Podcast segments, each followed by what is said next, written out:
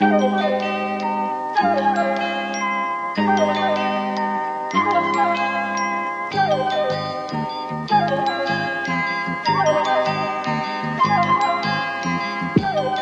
is the peak version of capitalism, actually taking all of the things it really thinks and fears about communism and uh, and just internalizing it, Yes, right? So Soviet like Union every- was shit and expensive. Yeah, the mm-hmm. gulag. Yeah, like, the gulags famously did Like- not have locked doors.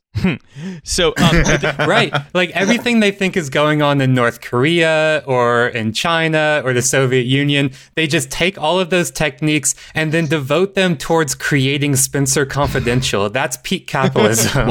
Communism for all the worst fucking ends and means. Exactly. Serious question here. You know that North Korea has like an intranet, right? yeah. So do you reckon that North Korea has like Juche Netflix, like internal Netflix? Because that would fucking I would watch the hell out of The that. thing is that all Netflix is Juche. Yeah, thi- this actually translates to Spencer Confidential. it's, a, it's a loose adaptation following the filmmaking principles of Kim Jong Un. All Netflix is Juche Netflix. It's just different. Co- It's just Juche for different areas. Juche all the way down. Um. So Yeah, this is like the Barack Obama deal is absolutely Oh, Juche, absolutely. but it's like liberal Juche. yeah. Netflix is Right. just liberal Juche. So this is back to uh, Kim Nazar. Jong Un in college pretending to read like Milton Friedman to get pussy.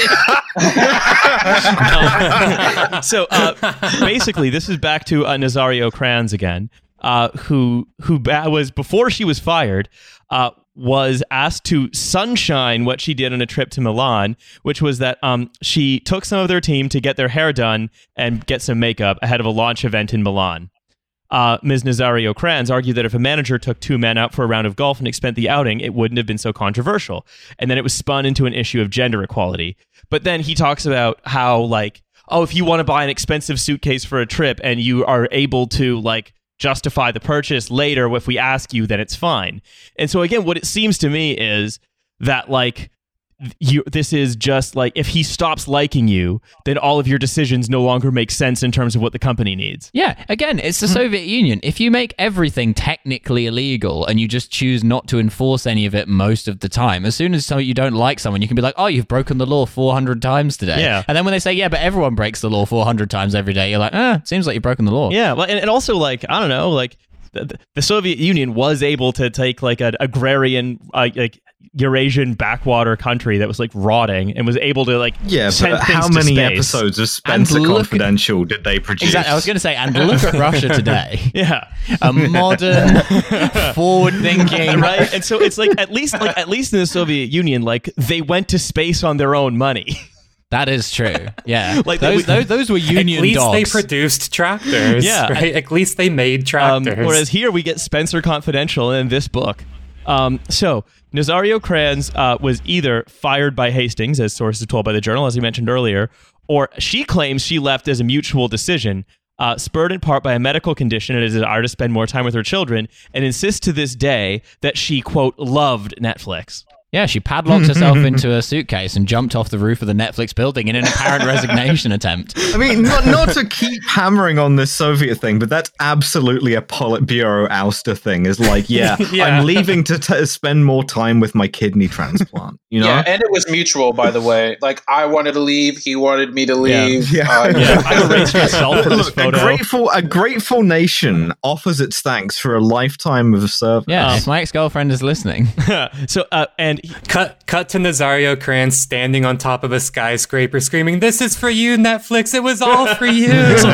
one Korean employee who left earlier, this is all from the Wall Street Journal. One Korean employee who left earlier this year from the Singapore office said the culture encouraging harsh feedback at times reminded her of North Korea, where mothers were forced to Whoa. criticize their sons in front Not of the the public. good Korea. yeah, it's all juche. It's just it is as you said, liberal juche. Oh, yeah, we love liberal Juche. Yeah, combat liberalism. yeah, I was just about to say. Coming soon to Netflix, liberal Juche. Yeah, uh, Spencer Confidential 4, Liberal Juche. Um, so here's an example of an email that was that might be sent after so- was sent after someone was fired. Dear all, with mixed emotions, I've decided to exit Jake. Exit is common like corporate terms for when you fire someone. You no longer say you fired them. You now say you're exiting them. You get given an X, yeah. Yeah. Uh, Jake was an internal candidate for promotion with a senior le- level pos- executive position. While conducting due diligence for this promotion, some more information has been shared with me that Jake has not consistently displayed the qualities of a leader in all cases that we demand or expect. Specifically, it is now clear that Jake was not forthright with us around a major employee issue. So, again, didn't rat on someone. Uh, that impacted the business even when directly asked. Jake made a meaningful impact over his many years at Netflix, and for some, this will come as a shock because he did a lot of great work. But I'm confident that the feedback I've collected is clear and led to us needing to make this change. Mm. Cool.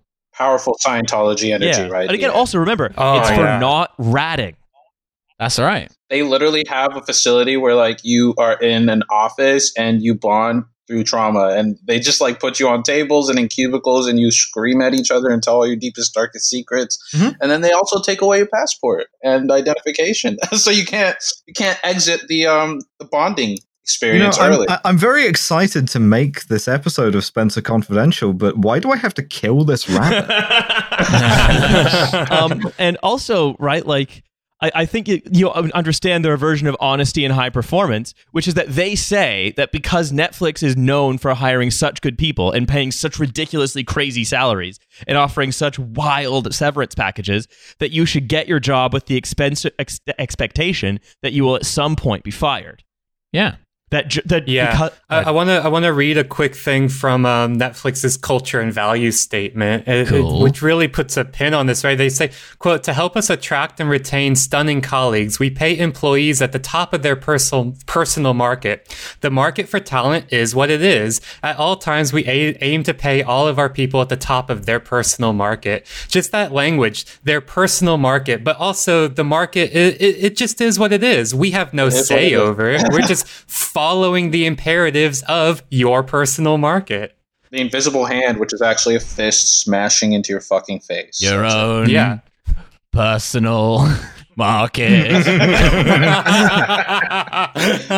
Reach out and sack me. and and that's and, and right like that's um if you're an uber driver your rating drops below a certain level you don't get to be an uber driver anymore on door on there's no, that's just your personal market. Yeah. Look, he shouldn't have talked to me, okay? on um or on, on, it wasn't DoorDash. It was another one of the gig economy um, delivery things. I, I think this one specifically in America. Uh, yeah, you um, where uh, drivers were encouraged to like get little gifts or tips for people who were hiring them or were like getting them through the app, uh, and so that their ratings would stay high, so they wouldn't get automatically oh, fired. it's the Soviet Union I again. see. Well, again, I think stop saying it's the Soviet Union though, because remember the Soviet Union is. did do things. This doesn't even do anything. it's the Soviet Union, but shit and expensive. Uh, it's it's a, it is this is it is a per, or you could I think you could also you could f- feasibly say this is also Borgia court politics. This is also like a Byzantine like corruption game. What this really is, it's less that it's Soviet and non a non functional version of the Soviet system. It's that this is the product of a decaying system because that's what Yeah. all of those places were. It was you realize that nothing else is going to get really invented. So what you're in it looks like you're inventing stuff. It looks like you're doing stuff. What you're actually doing is you are fighting for a a you're fighting for a little patch of livable land that you know is getting smaller and smaller and smaller. And you know that the more anyone else gets on that patch of land, the more likely they are to be able to take your bit. And so what you need to do is you need to proactively monopolize every single blade of fucking grass you can find. You need to invent new ways to fire people. You need to invent new ways to immiserate them, more ways to keep them scared of you, all that stuff, so that you can keep your empire growing. Because the moment it stops growing, you already know that you're in a shrinking world. And to stop growing is to You know- start dying.